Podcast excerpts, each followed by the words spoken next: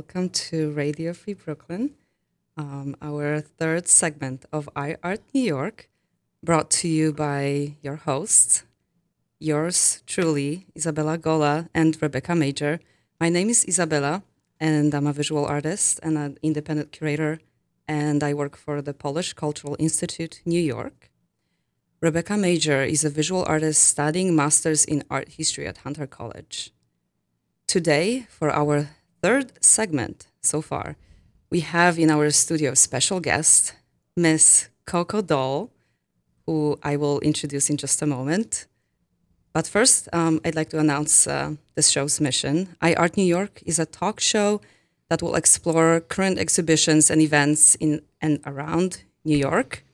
We'll compare uh, museum retrospectives and reviews of shows around the city and highlight what we think is relevant interesting. Um, we'll also be bringing in to you interviews with artists, performers, curators, and critics.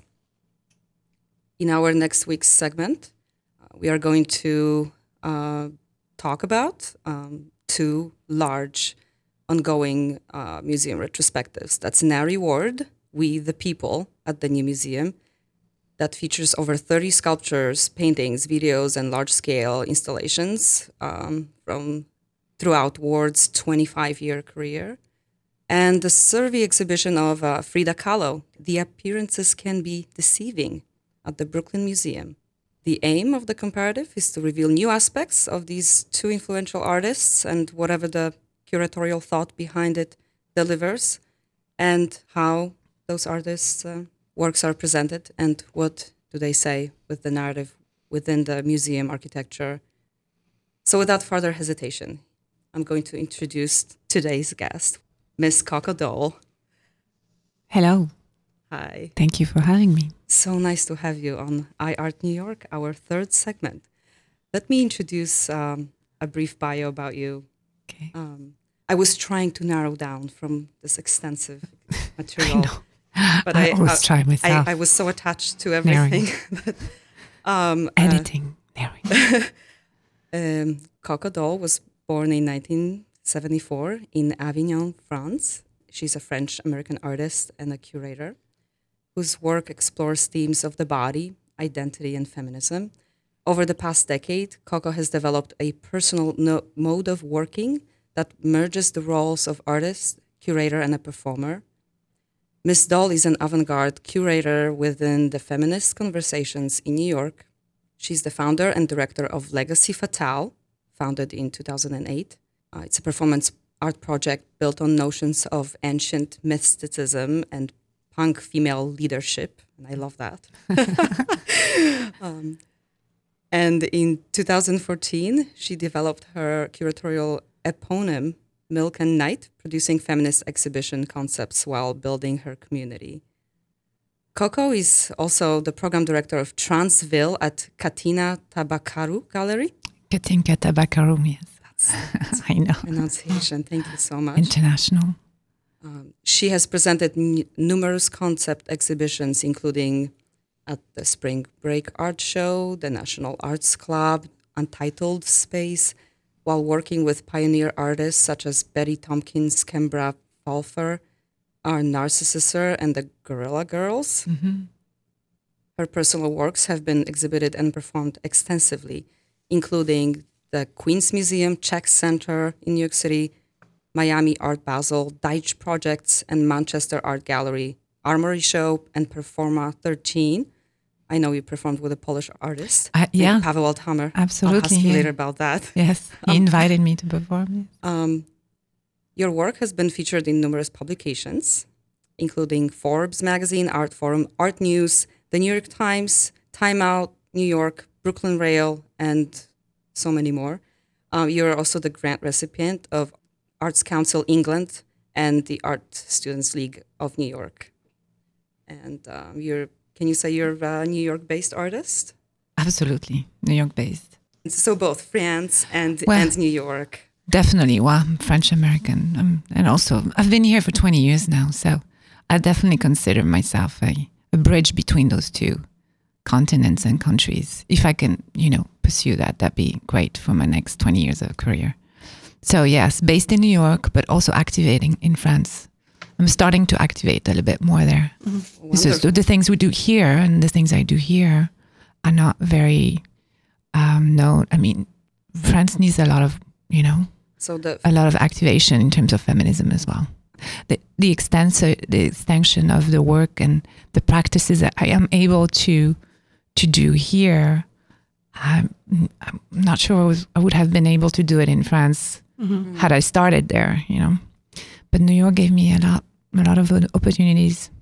It's a So- free yeah those are such different variables.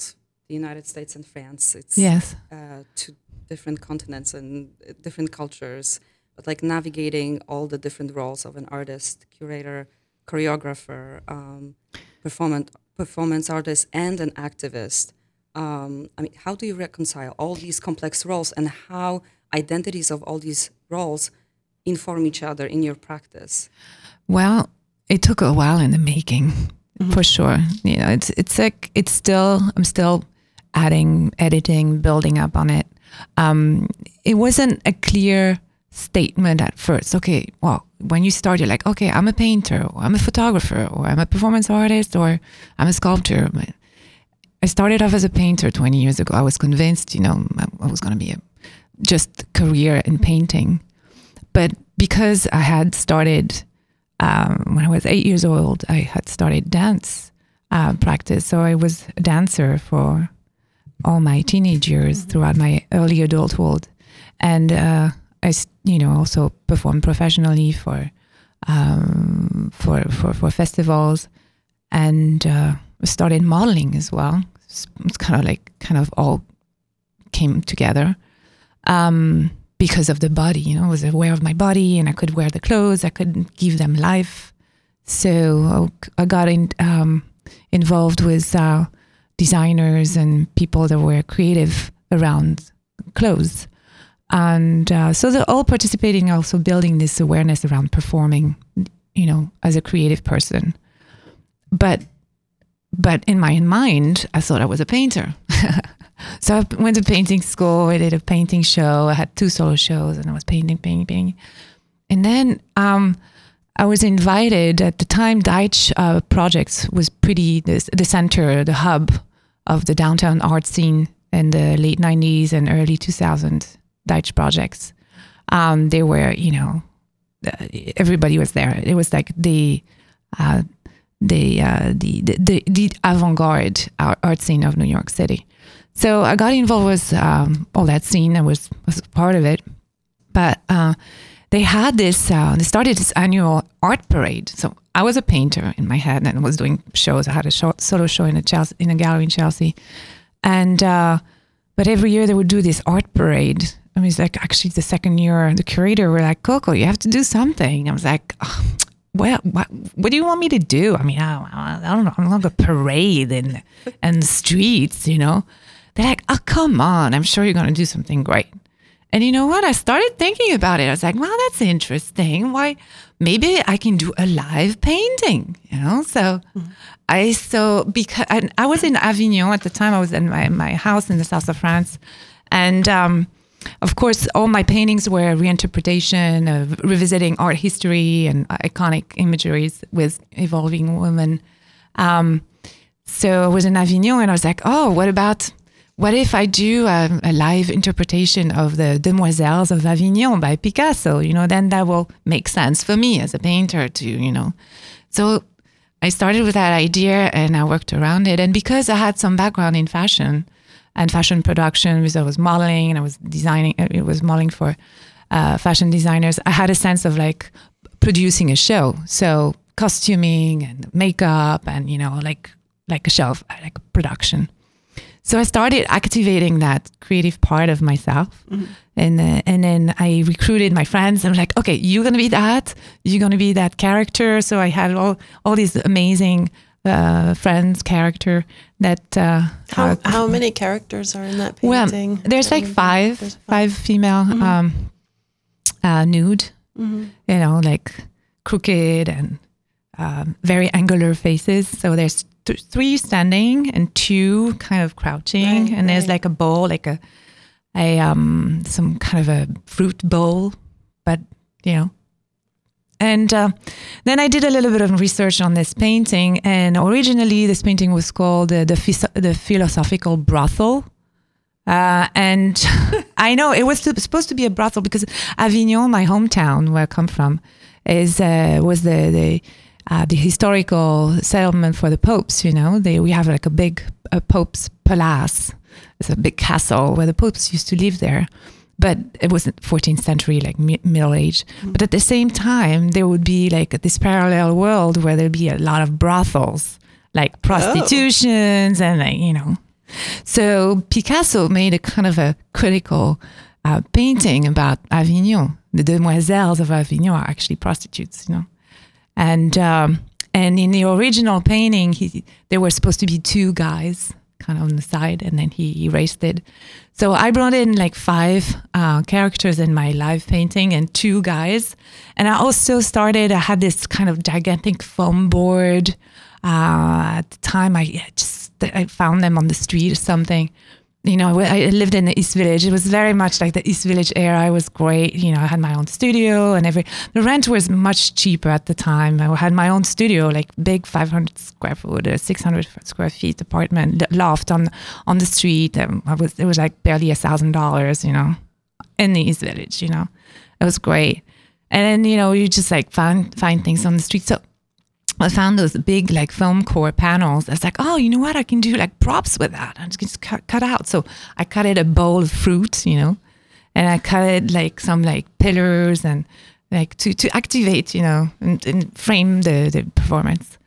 And, um, and I called it Coco's Demoiselles because it was my interpretation of the Demoiselles of Avignon.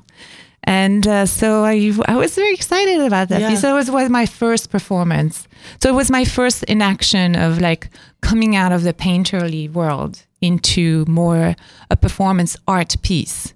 I mean, I've been a dancer for 15 years prior to that, but I didn't put it together. Yeah, Dance- it seems like yeah. the perfect um, metaphoric object to create for your stepping into the physical realm from like the 2D to the 3D in a sense. exactly. Yeah. Because um, painting to, yes.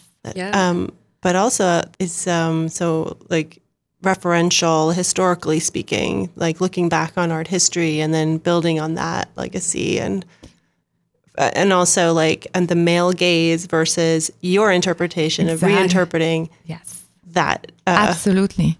And at the time, actually, I wasn't really aware of that concept of the male gaze. You know, that came after. You know, but definitely, I was already doing it. It's like re uh, reclaiming. You know, the the the female gaze within the Yeah. the, the male uh, artistic. You know, like this big male. yeah, and in that sense, in that particular case, it's almost a reenactment Yeah. um, of the of the of the models in the painting or the imagined models in the painting, Yes. something like that. It, it almost is like a retracing through a reenactment, Yes. imagined reenactment.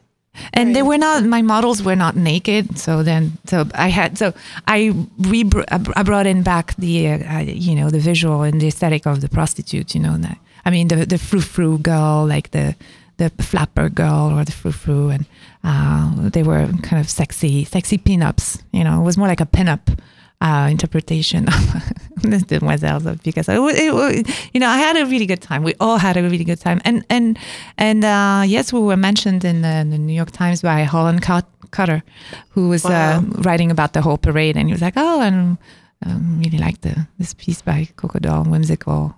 Uh, so uh, so then you know, it gave me a credit and validation to to continue, and I was like, "Oh my God, this is great!" So I think I'm going to do it every year.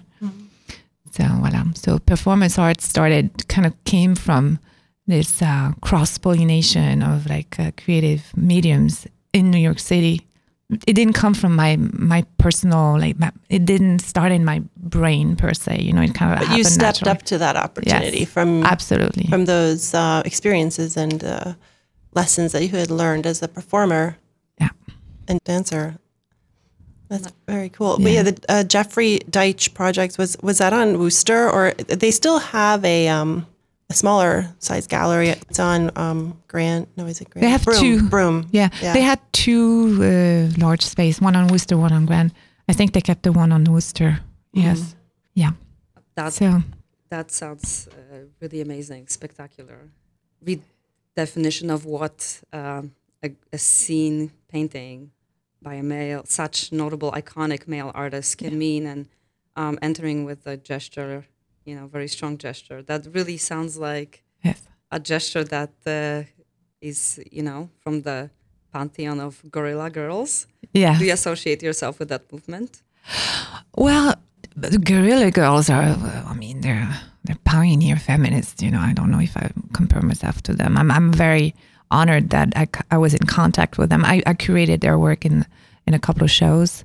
Yeah, Uh, specifically referring to your um, Lincoln Center uh, at Mercedes-Benz Pavilion uh, guer- Guerrilla Action from 2014, and al- also the Art Basel Guerrilla performance in Miami. I, um, I just thought that uh, since it had the word guerrilla in it, I and also since you guerrilla. referenced Yes. That you know uh, you collaborated with them before. Uh, Well, so I, I- I showed their work. of your Yeah. lega- of you know the legacy. Well, Legacy Fatale is my ongoing. This the, the Legacy Fatale came after the, the Cocos Demoiselles because first my my aesthetic was more tapping into the world of pinups and um, uh, woman as an object of desire and you know this commercial aspect of like women in in uh, uh, in the media. So I was working from that source. Um, then I, Legacy Fatale is the, from a different source.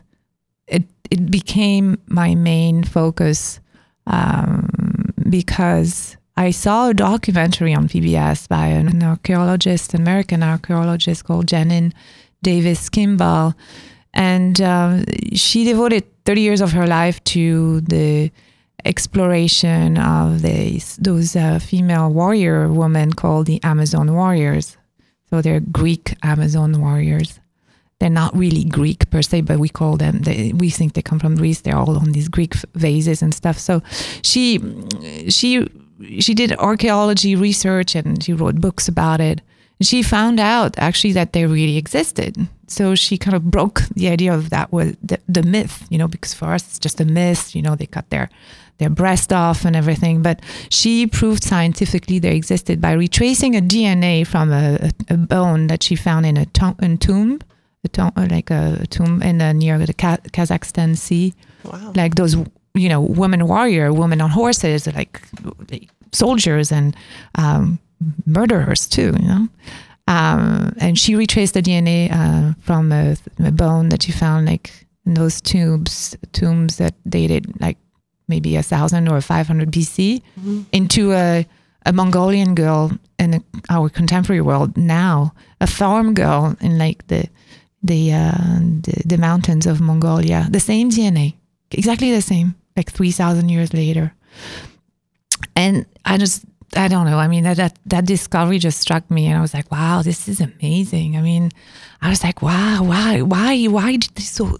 I mean, these women, they, they, they, they felt the need to gather and to create a society of their own. We don't know so much about it. I mean, now there's a little bit more books, but it's not like there's, uh, you know, they, there's no cities that were just built by them. I mean, it was taken, you know, they were battling the Greeks and the Greeks took them over afterwards. But, um, and they, Wow. so I was just fascinated. I was like, why, why, why did they feel the need to, to create a society of their own at this time? I mean, it was right. It was before the, the birth of the three main patriarchal religion, you know, like uh, Christianism and I mean uh, the Judaism and Muslim religion, all these like three main male uh, male oriented um, um, Right. Is there something we don't know? It was the ancient Greek society much more patriarchal than we're aware of that would have um, Exactly. incensed them to remove themselves from society? I mean, what we do know, I mean, what I know very little of is that that um um well there was that whole like uh, fraternity of like men who indoctrinated uh, young boys into sexual participation. That there was a kind of accepted um, practice of that. I That's kind of maybe a hidden aspect of ancient Greek culture, but that was pretty acceptable. But I wonder if that patriarchal kind of, um, yeah, resonance went into other aspects of levels of society as well. We don't know. I don't know. I, yeah, it's still a little bit of, I mean, it's a mystery. You know, I'm reading books about it. Nobody has a clear answer. So it was like, you know, that, that was like, oh my God, this is a great, um, great pool of, uh, of, of, of, of research for me, you know? And so I kind of fantasized about an army of women. Okay. And, Yes, uh, absolutely, and like I the, was, I was just wanted now, and I've, been just obsessed with like recreating that utopian society of, of female leaders. So, um, which so was like hence- two thousand years ago. two thousand years ago, yeah. yeah, which was the kind of foundation for providing you know, this uh, Greek myth. And Yeah. I was also thinking about um, a superhero that later became a part of the pop culture icon, Wonder Woman, which actually, you know, it's the tale of the Princess Diana of Themyscira.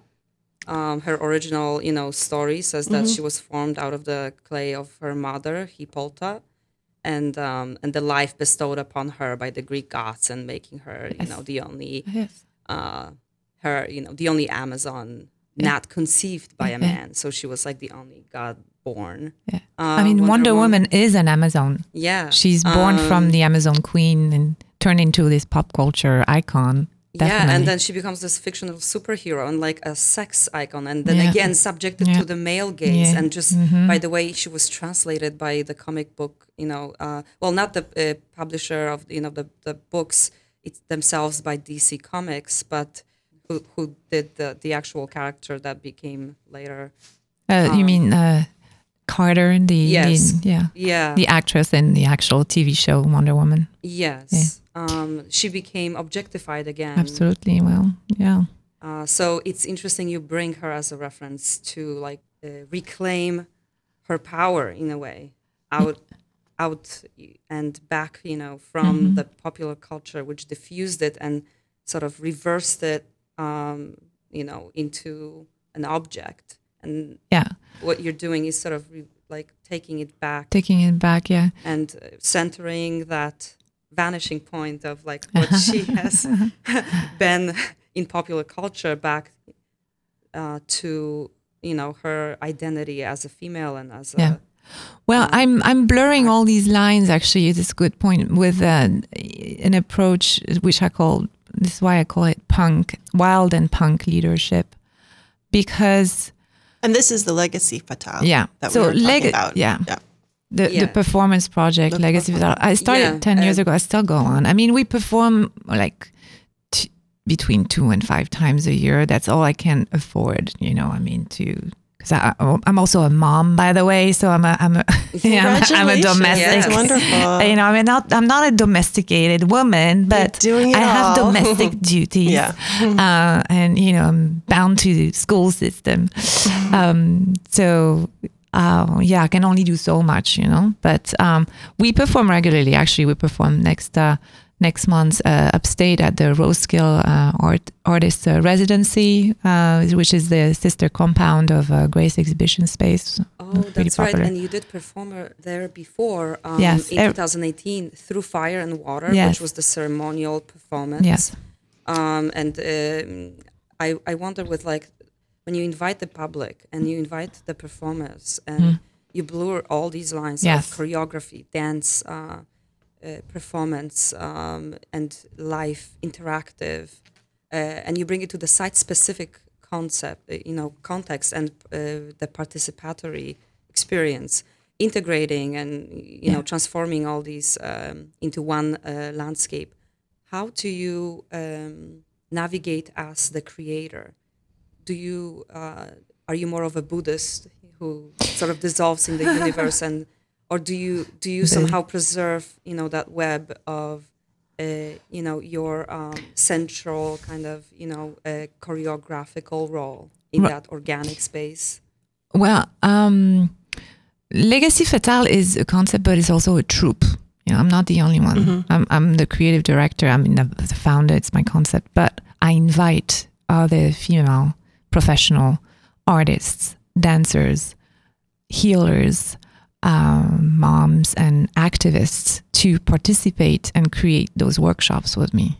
So I act a little bit as a curator and a creative director. I map out the programming, and then I I'm good with movement and dance, but you know, there's a whole healing world out there. This is what I call like the wild, the wild kind of leadership, wi- the wild woman mysticism, all these like female circles, woman circles, ancient uh, rituals, you know, that we are tapping.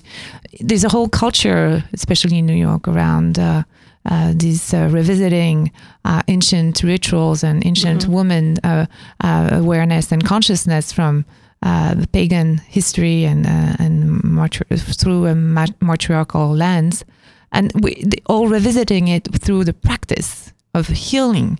Of uh, so there's a, there's a there's a whole community of uh, healers out there that exists that you know that are focused on like female female focused issues. You know like. Uh, uh, the period, your period, for instance, or like uh, motherhood, you know. So, and they, uh, so I, I'm friends with a lot of people in that community as well. Yeah. Or so how, I bring the, I how bring about the, just the trauma of living in New York? yeah, and being a mother Yeah, and yeah, yeah, having yeah. and the civic landscape getting Yeah. you know in Oh, the another, whole yeah. organic processes Yeah. of performing and living uh, parent, parenthood family life Well, what's That's- also interesting is that um, there's the oral history that is associated with women's form of passing on information. Yeah. Sometimes it's recipes, um, healing recipes, um, advice, things like that. But it's all coded and secretive because women were traditionally blocked out of, you know, intellectual circles and uh, participation in indoctrinated uh, language of, you know, intellect. And so it all had to be rather secretive. And so there, it's all that information is there, but it's buried. It has to be refound and true. and uh, or tapped into, maybe even instinctively on some level. Yeah, and uh, this is what I do when we're when we are upstate, for instance. So, well, there's two aspects of a legacy fatale. Okay, first, legacy fatale. Why? Le- I mean, it comes from yes, femme fatale. Okay, femme fatale is a term that was used in the, in the 1950s to designate those uh, female characters in film noir that were you know the the pivotal uh, problematic you know because of that femme fatale there's a problem you know that's right And so they're I fatale. with that as well and so they're they're fatale Yes. because they're they're they're absolutely divine and ex- inaccessible but they're always dramatic and there's always a problem. There's always like a mystery or there's always like a pivotal a criminal she's uh, either theme behind like it. always the uh, trapped. She's the key to resolving of the trauma revolving around the phallic anxiety revolving around resolution of the investigation. Exactly. Or she's the obstacle to get there or she's the villain. Yes or the villain she's, the vamp or uh, somehow detour to, to getting there but she cannot n- she can never be a regular female with Exactly. all that defines femininity and womanhood she always needs to have this the supernatural features and uh, when i looked at your paintings first you, you painted her um, in the femme fatale the yeah. femme fatale in the Yes. new wave cinema, the French Yes. new wave cinema from 2008, your, your painting yes, se- yes. series, um, and uh, and then you Yes. brought that concept into this performative. Um, so that's uh, it's it's blending um, uh, in Legacy Fatale. There's a blend of the pop culture, the the source heritage of the ancient rituals, and then your own interpretation on that. And I wonder if you um, connect with the term New Age as well in that. Yeah, I mean, I'm friends, you know, New Age music, New Age group. I mean, I I'm you know, I'm acquainted with a lot of communities that, you know, revolve around that terminology. Um, I mean, I gave home births. I had a doula. You know, I'm, I'm friends with like women that are outside of the regular general the medical system. Um, The so that- witches. Yes, there definitely are. Yeah, And that's called them. New We Age. need- Yeah. Well, you know what's very interesting is I was I was uh, studying a little bit the um, early modern period, which kind of starts around the year 1480, and be- before that is the medieval, uh, Right. you know, and first before that is Romanesque and medieval, and that entire era was actually I don't know exact specific examples, but it was more women em- enjoyed more freedom, and then there's this idea that in early modernism or early modern period, and henceforth till now, is really the formation of capitalism, and and how the suppression of women's freedoms and capitalism are in sync together. And then that's I just thought I'd mention that in a very broad sense, but uh, we are living in that. We are living very much in that world.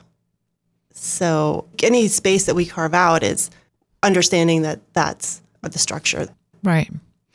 But also, I mean, women form a large part of the the economy. I mean, the economy. We are a, a, a fantastic force of, of the economy. I mean, without us, the world is losing. We there's so much money made around us, our Right. bodies, Right. our our our, our And labor. wardrobe, our labor. I mean, so much. You know, I mean, we Which if we stop uh, if we stop buying things tomorrow, the world collapses. Yeah. I mean, seriously. I mean, we are so great obvious. consumers and we always need like every month like just our bodies need something every month like we need to have you know we need to buy um, tampons or pads or whatever. I mean all this the culture around you know the female organs is huge. It's this cultural economy around it you know. The male don't bring so much you know um, economic power around their uh, And their I'm also thinking here about invisible labor and uh, emotional labor that is being performed in like the confines of the homes and hidden, you know, in the domesticity and camouflaged within um, those parameters that uh, separate females in, you know, in homes far Mm-hmm. from feeling like they are connected. Um, so yeah, that- well, that's when they're in like a very kind of like a classic domestic or classic family uh, uh, Yeah. g- format. Um, I haven't chosen that. You know, I didn't choose. I was very early on. I mean, I come from my parents were not very conventional, um, but they were together. They're still together. But I always thought I would never get married. Now that is not for me. And I didn't even think I was going to have kids because I was like, oh, I'm probably not adequate for that job. like oh, thanks. And I was not really wanting to be around those kids, you know. It's only like later on in my 30s as uh, I just uh, guess I was just uh, more in tune or my hormones maybe kicked in or and then just it sparked up in me. I was like, you know what? I have to have a kid now. And I knew I've, I met the, the father, just like, great, perfect DNA. That's how I thought. and uh, Scientific. perfect, let's do it. yeah. and um, again like that's totally invisible and the whole storytelling the support that uh, women providing that uh, structure then uh, uh, the proper patriarchal uh, accepted by you know the the the, the white you know um, uh, i wouldn't say um, you know middle class but the dominating you know uh, structure with the family that's that's totally um, I mean, it's terrifying for me to. deconstruct yeah. that's deconstructed i think through the performances that you're doing Oh, you're yeah. showing totally different model that's inclusive of the family and the children and those circles in in a very different way would you would you talk about having you know families with with, ki- with kids during your performances Yes, I. It is. Um, I'm still like, again, you know, thank you for asking all these questions. I'm still discovering and and, and, and unraveling the process as it as it comes along. I, I will be doing this project until I, I die. I mean, it's, it's a lifelong process for me. Um, there's two aspects in legacy fatale. So legacy fatale is femme fatale, but it's the legacy, the legacy of, of, of women's forbidden and unburied history, right? So that's why it's the legacy. And so what we're doing, we're excavating, we're excavators of this mm. buried truth or this i don't have an answer you know where is it mm-hmm, we're mm-hmm. all doing that i'm doing this to my extent and you know and then i see other women doing other projects i mean even like a radio show on female mm-hmm. uh, artists is another way of excavating we're all trying to figure it out you know mm-hmm. so I see this project as a more like almost like an archaeology project. You know, where do we come from? Who we? Who are we? I mean, what were we before?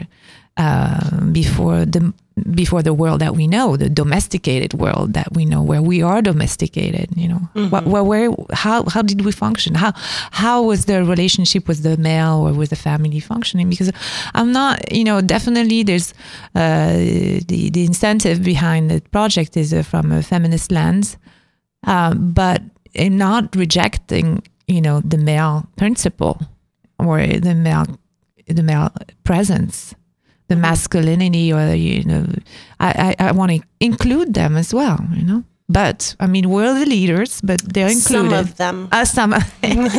yes, definitely. Um, but yeah. Um, so yeah, uh, in that sense, probably I'm I'm uh, figuring out a new model of uh, living that dynamic. I'm still trying to figure it out, but mm-hmm. I think the process is through the practice through the practice of performing, through the practice of uh, building those workshops and inviting the kids, the mothers, the family, and the male into the performance right. is is a way to ex- through the experience. I mean, w- this project is very much based on the phenom- phenomenology of the body. It's a very Jungian kind of approach where it's all about experience. Uh, right. So, and um, you yeah. also reference uh, Hélène Cixous. Uh, and is that how you pronounce her name? Yeah. This um, yeah. and her feminine writing as writing of the body. So I'm thinking about uh, your work um, also in that terms that you know you're speaking through your body. Your body is the medium. You communicate. Uh, you perform. Uh, everything is centered around from within uh, the body. And I was um, thinking about her and also Janine Antonin uh, for a moment and her loving care from 1993. Do you know that piece of work where she's painting the floor um, in the gallery with her hair.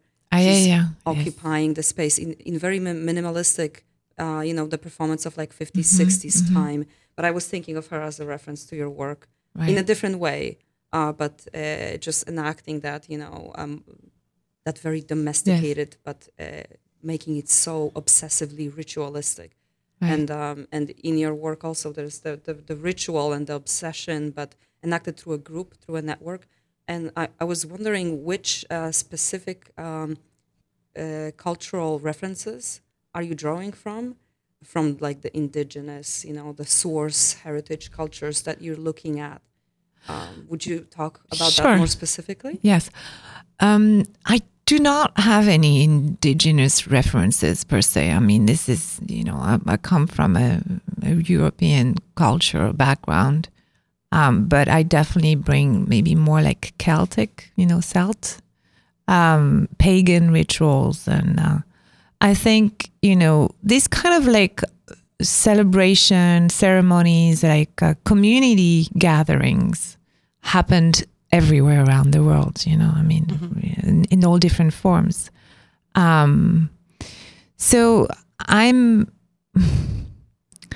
I'm more thinking about like woman circles and uh, folklorism, all these folkloric gatherings and uh, um, festivals that we're celebrating, for instance, spring, or we're celebrating. Um, uh, it, it, comes from probably more a, a report to nature, a report to nature, how before the industrial world, there was a more agricultural um, presence was more important, right? So there were all these festivals around the, the se- seasonal festival around our agriculture, and and uh, so it's more in a relationship to like uh, nature and the femininity or female empowerment. So it's like celebration rituals. Um, um, the act of gathering, uh, chanting, uh, which you know occurs in different types of folklorism in Europe as well. You know, Sounds amazing. Thank you so much. I'm just going to take a brief break to Okay. credit the Radio Free Brooklyn for a moment. Please sign up for our newsletter to keep up to date with the new programming, upcoming RFB events, interviews, ticket giveaways, special offers on RFB swag, and more. Sign up for the newsletter at radiofreebrooklyn.org slash newsletter. There's also this uh, new project, which is an after school program for local teenagers, uh, launched by Radio Free Brooklyn in 2019 to learn media literacy through media making using a hands on approach guided by local professionals. If you'd be interested in participating or donating to this program, please go to radiofreebrooklyn.org slash afterschool and remember all donations are tax deductible. And this great after school program is actually conducted by the founding uh, and executive director, Tom Tenney of Radio Free Brooklyn. You're listening to iArt New York on Radio Free Brooklyn. Uh, we are back on the air.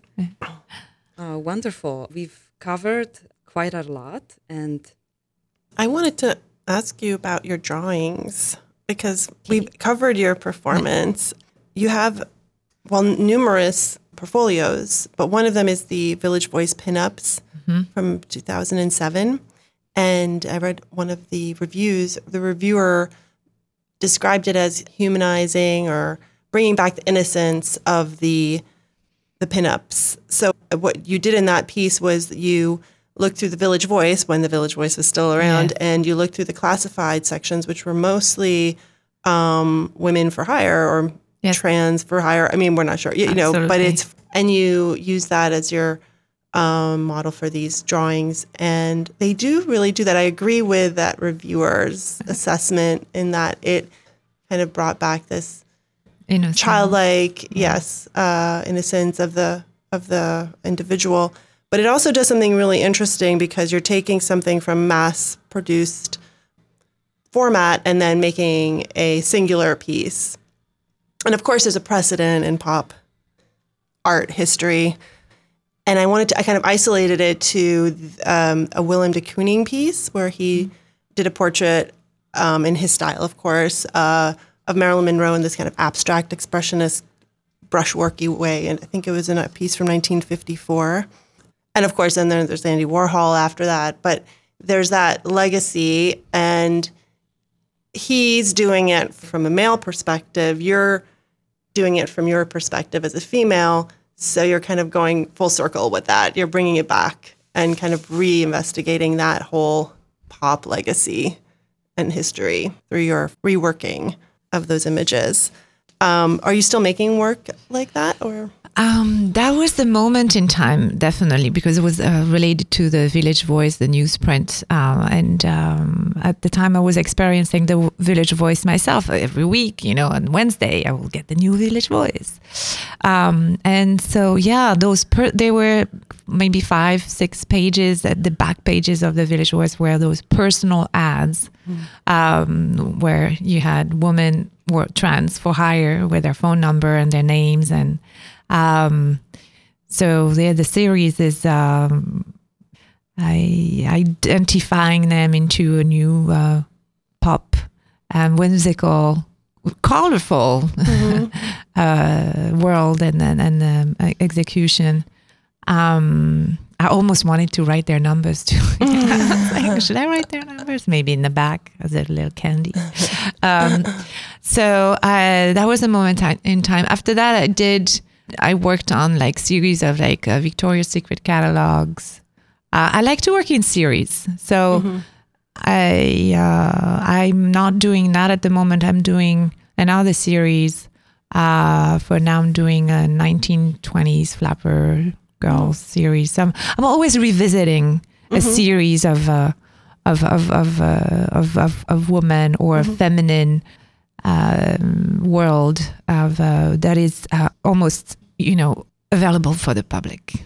True, true that. So I'm revisiting like this kind of like uh, object of desire, femme, uh, and uh, bringing into I guess my my palette, which is very naive. I'm not a, like a hyper realistic painter, or you know, I'm not wasn't really interested in that kind of hyper realism. I'm more interested in the in the- the line and the mm-hmm. essence. And painting is still very dear to me.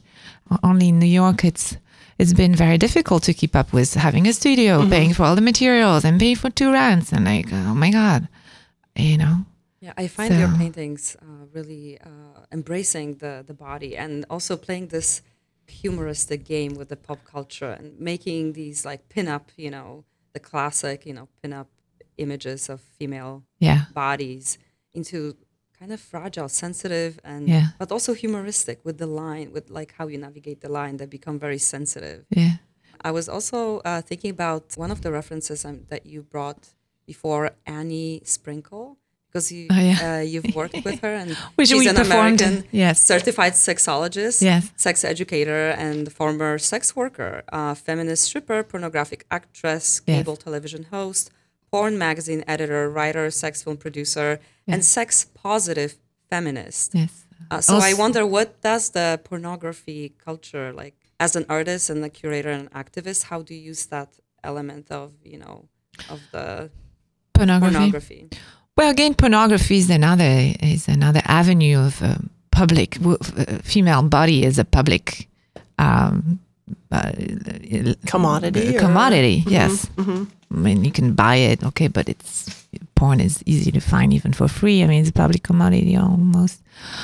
I don't have a particular. Um, my work is not inspired by pornography itself, but I embrace pornography the, the way it, it, I don't have a problem with nudity. I've never had, you know, I've modeled, you know, I don't have those um, barriers or those. Uh, I think pornography is an is a big industry. It's very controversial theme because I mean it's sensitive. I'm not sensitive. It's just like oh, there's a lot to talk about. You know, I mean, how do you reclaim pornography as a female artist? You know, and I've I'm friends with you know some artist peers are doing that actually very well. I mean, Betty Tompkins, you know, I've met many years ago. Uh, now he's uh, completely has been uh, uh, validated by the art world. She's been painting fuck paintings for over 40 years or 30, 40 years. Yeah, Betty Tompkins. She's, you know, reclaiming like porn imagery and blowing it up into hyper realistic paintings. And now she's with PPOW Gallery, which is a pretty big uh, feminist gallery in New York City. But in the 70s, she was struggling. I mean, her paintings were they, w- the the paintings wouldn't pass the borders. You know, I mean, at the at the custom in France, like remember, uh, there was an episode of her of one of her paintings being like uh, uh, abducted by the, the the customs because uh, pornographic. So pornography at the seventies was, you know, it was booming and it was a booming industry, but at the same time it was taboo and it was. Uh, so today, I feel like, especially in our art circles, I mean, por- pornography is the easier topic to to talk about. I mean, there's also another artist I've been working with, like Leah Schrager. She's like reclaiming uh, sexual and uh, sensual uh, uh, imagery by being the model, the photographer, the creator, the director of everything. You know, like uh, because pornography is is uh, is um, it's still a very male centered uh, industry. But yeah, I don't really particularly. I mean, I'm interested in the subject, but I don't use it in my work particularly. Again, It's a, it's back a large to border. the body as the medium, as uh, you know, the vessel um, to communicate ideas, rather than having it, you know, choreographed as an object on Yes. of the male, mostly male gaze, like it was Yeah. the case, you know, with that exhibition in 1985 at MoMA, an international survey of recent paintings and sculpture. That was actually 84.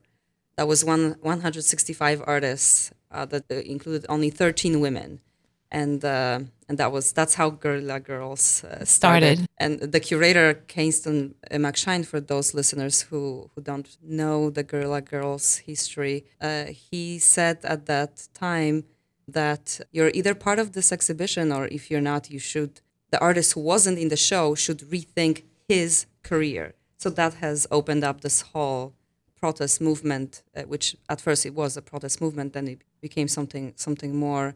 Uh, I'm coming back to Guerrilla Girls because I'm curious about the project that you curated that involved their practice, and also because they, they later on uh, were functioning with making up pseudonym, um, you know, of uh, famous female artists from the past that they were enacting. And there's Catherine Kollwitz, Alma Thomas, Rosalba Carriera, Frida Kahlo. Um, so I wonder what was the nature of your project with them, and uh, would you have a an, an alter ego female artist that you would that you would associate with? Oh, um, actually, I I curated their work. I curated uh, the Guerrilla Girls' work, their posters. You know, mostly like posters that they exhibit and words and you know. Uh, I curated their work in my first uh, exhibition, feminist exhibition called Milk and Night. It all started because I wanted to. I I understood the the community. There was a large and vast pool of female artists out there that were just they needed to come together. And at the time, there was not a gallery or a museum that was really focused on female artists. And so a couple of like independent curators started activating that conversation and was just one of them. And uh, I reached out for the, the Guerrilla Girls because I was following them. I mean, uh, the work is just, wow, mind blowing. I mean, all these like, uh, it's almost scientific work that they're doing about, you know, female, um, the female territory in the art world. And they were very nice and friendly. I said, of course. I'm like, okay, great. so I curated their work in my first exhibition, Milk and Night, in 2014, amongst other uh, pioneer feminist artists here, like Betty Tompkins and Kembra Pfahler, which I have met and also performed for, and uh, and uh, a variety of uh, contemporary emerging artists as well. Uh, so that's how I actually worked with them. I didn't, you know, perform with them per se, but uh, I showed their work in the, and I brought their work as well in the Miami Art Basel at uh, the Select Fair. At the time, I had a booth, my first feminist booth, 2014. Yeah, so I brought them there too.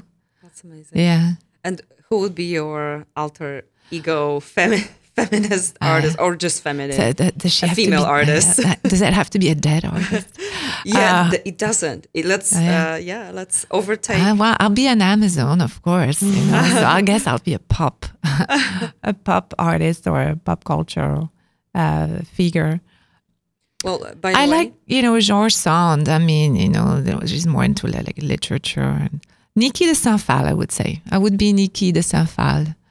Uh, she's French American, and uh, she was a feminist uh, uh, voice, but at the time nobody was using that word per se. I mean, she she used a rifle gun and you know shooted uh, a painting, and she was one very she she had she understood the power of like performance and and then did performance activism with her paintings, and uh, then she became a sculptor. Also, she was married to Jean Tinguely, uh, another French sculptor.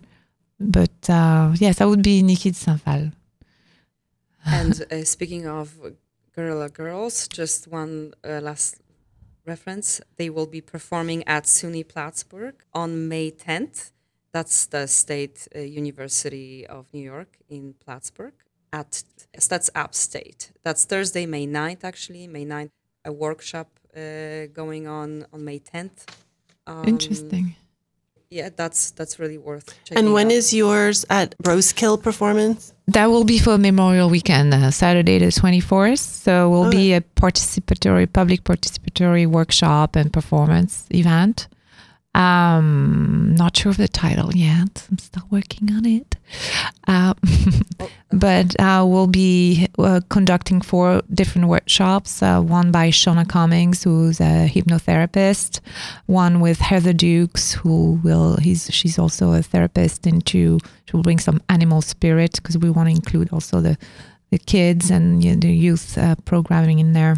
And we'll have a, a sewing workshop by uh, Elisa Jimenez of the Hunger World, which is a, a punk avant garde designer I used to work with uh, 20 years ago. I was modeling for her actually, and she was working for uh, Courtney, Love at the time. And uh, so she will conduct a sewing circle.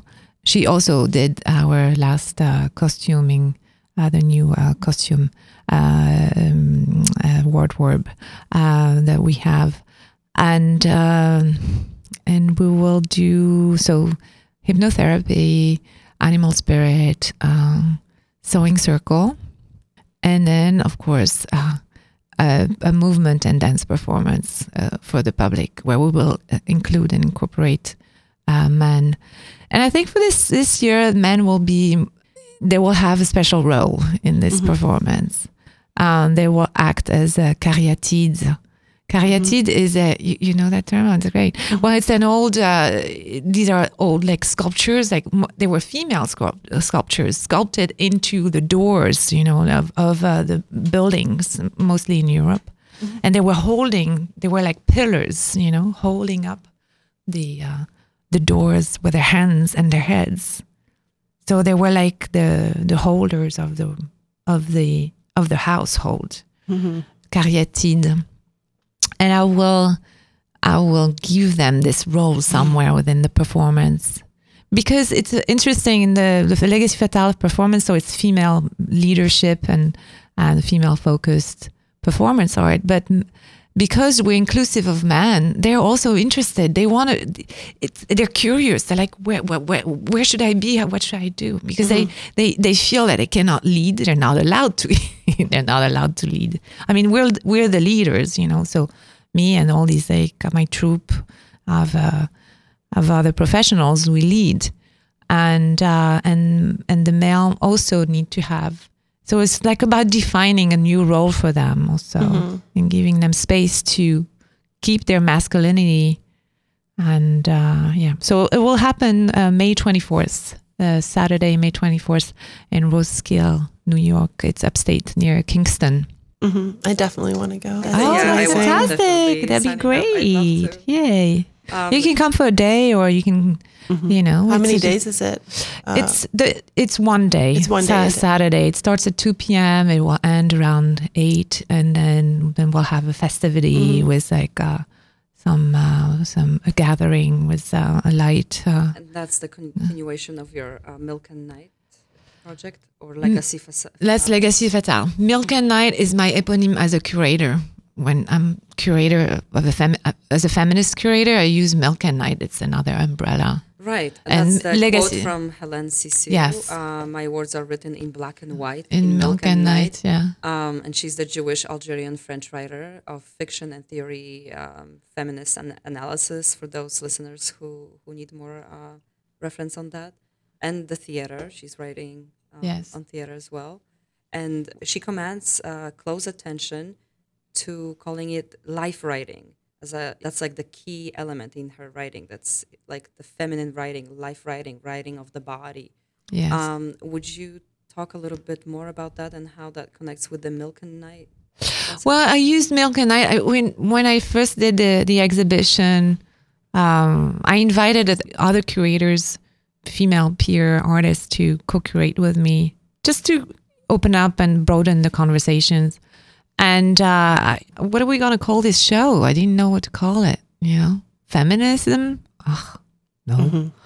Oh, what are we going to call it? And then uh, we came upon uh, Hélène Cixous's uh, writing and uh, and upon that sentence, my words are written in black and white and in milk and night. So it was beautiful, uh, like poetical metaphor for the binary worlds that we live in: black and white, good and bad, masculine and feminine, yin and yang, push and pull, all these binaries and dualities that we constantly live in.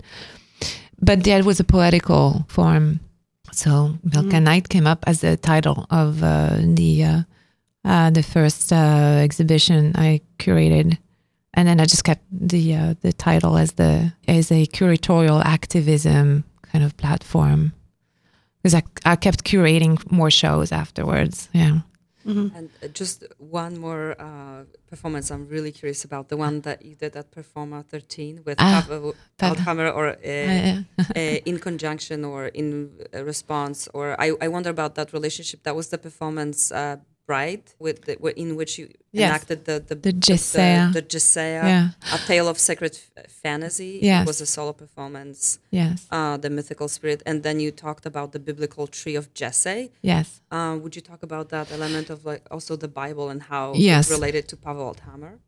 All right. So Jesea is my solo performance act, right? Legacy Fatale is the group, the troupe. It's a, a collective and of the social practices. Jesea is just my my personal uh, solo work. Um, inspired by the tree of Jesse, which is a biblical term uh, that retraces the origin of uh, humanity. It's it's kind of like a, a genealogy tree. So uh, it's it, it's supposed to retrace the genealogy of uh, Christianity. So it's it basically is going back to the roots. But Jesse and I I wanted to feminize it, Jessea. I find I put an A at the end. um, also because I wanted to maybe tap into this metaphor of Adam and Eve and Eve as being the sinner, that's the origin of female identity is is the bad seeds, you know. Mm, and Oh, there's the tree and Exactly, apples exactly. trees. Yes. So so trying to figure out and again like an uh, uh, excavating an origin or something like that so um so hence the the title Jesea and I didn't want to do a nude performance I think the nude body has been used uh, uh, numerous times in feminist performance art and I just I didn't want it to be about being nude uh, so I covered the body with uh, um, this uh, white uh, paste uh, um, paint also inspired by the idea of a moving statue uh, because I come from Avignon. My hometown is the, the, the center of an international performance art festival called Festival d'Avignon. And I, I grew up with that. I grew up watching it. And every year for a month, the whole town will turn into a gigantic festival of performance art, mm-hmm. like everywhere, like stages, plays, or like theater, performance art, like music and uh, troupes and troubadours, circus. Like the whole town will transform into a performance art. There will be like thousands and thousands of like posters and like announcements and like and the little cafe will turn into a performance. This is what I like, love about stage. Europe. I, I, I, I've experienced this not in Avignon, but Uh, yeah? traveling in in the Netherlands, and I I really love the feeling of festival. festival. Yeah. And it doesn't have to be necessarily like gallery level high art, but it's somewhere in between. It's not popular culture. It's I- I- anyway, but Yes. go on. I just wanted to interject that. yeah, yeah, yeah. It's, it, again, it's the idea of uh, folklorism. You know, this kind of folklore, which which involves, you know, um, uh, community culture and folklore, which is uh, festive. Um, And so celebrating. yeah. in and there's some really great artists that are doing things Yeah. like that, and, Yeah. and the Yeah. government like Yeah. helps to promote this yes, work, and exactly. I like the we, idea we of lack this in in Yes, in with- of America. course there's small pockets of like what I mean, you're you have- doing with gray space and here and there there's little pockets Yes, but there's little pockets, yeah. And then you have Coachella, is so different. It's happening right now. yeah, no, it's a very different level. Yeah, I And mean, so how did it happen? The collaboration with Paweł Althamer. Uh, so, uh, so the Paweł I met at uh, some gathering in New York. He was invited by RoseLee Goldberg as one of uh, his main, uh, ma- her main uh, artists, highlighted highlighting the Performa 2013. So I met him, and I just we kind of clicked. We just started talking, and and uh, I went to see his work, and he was like, oh, "We, you know, I'm I'm going to have this very particular event with a performer. Uh, I mean, he had a show at the New Museum as well. You know, he had the That whole like 2014. Yeah, the neighbors. 13, yeah, 13, yeah. No, That was was it after? yeah, I don't remember. um, curated by Massimiliano Gioni. Ah, yes, okay, yes. Gary. So for 2014, yes, uh, RoseLee gave him a space in Brooklyn, and he uh, invited a couple of like um, Brooklyn artists to participate in his performance event. Well, he had a major sculpture, like he had an outdoor sculpture, a gigantic out- outdoor sculpture. So he wanted to activate the space with performance art. So I think he has he had a cello player. And uh, I told him about my solo performance piece, Jesea. He's like, oh my God, I love this. So he, he invited me and I performed during the event. Very simple. Yeah. It's so so much of this legacy that you started years ago is continuing. So much of it has transformed, and from the painting, um, it's it's just a, a very comprehensive, uh, you know. Thank uh, you. Research that you know a pleasure to do that. Looking at your work, thank you so much for being with us today. Thank you for having me. It was you. wonderful. Yeah. um, and great. again, your next performance is. Uh, uh, Will next be- event is Ro- uh, 26th. Roseskill Art Residency uh, State. Uh, so again, linked to Grace Exhibition Space. Uh, I will post a Facebook uh, announcement very soon if you follow me, Coco Dolle. Um, and uh, then we will also be performing at the next Chashama Gala event. Chashama is a big art Mhm. foundation run by Anita Durst, and she invited us to perform for her gala. And then I'm working on other projects as well, but I I will keep it secret for now. we'll follow that definitely. Thank you so Thank much. you so for much for having me. with us Thank today you. on iArt New York, which is part of Radio Free Brooklyn. Cool.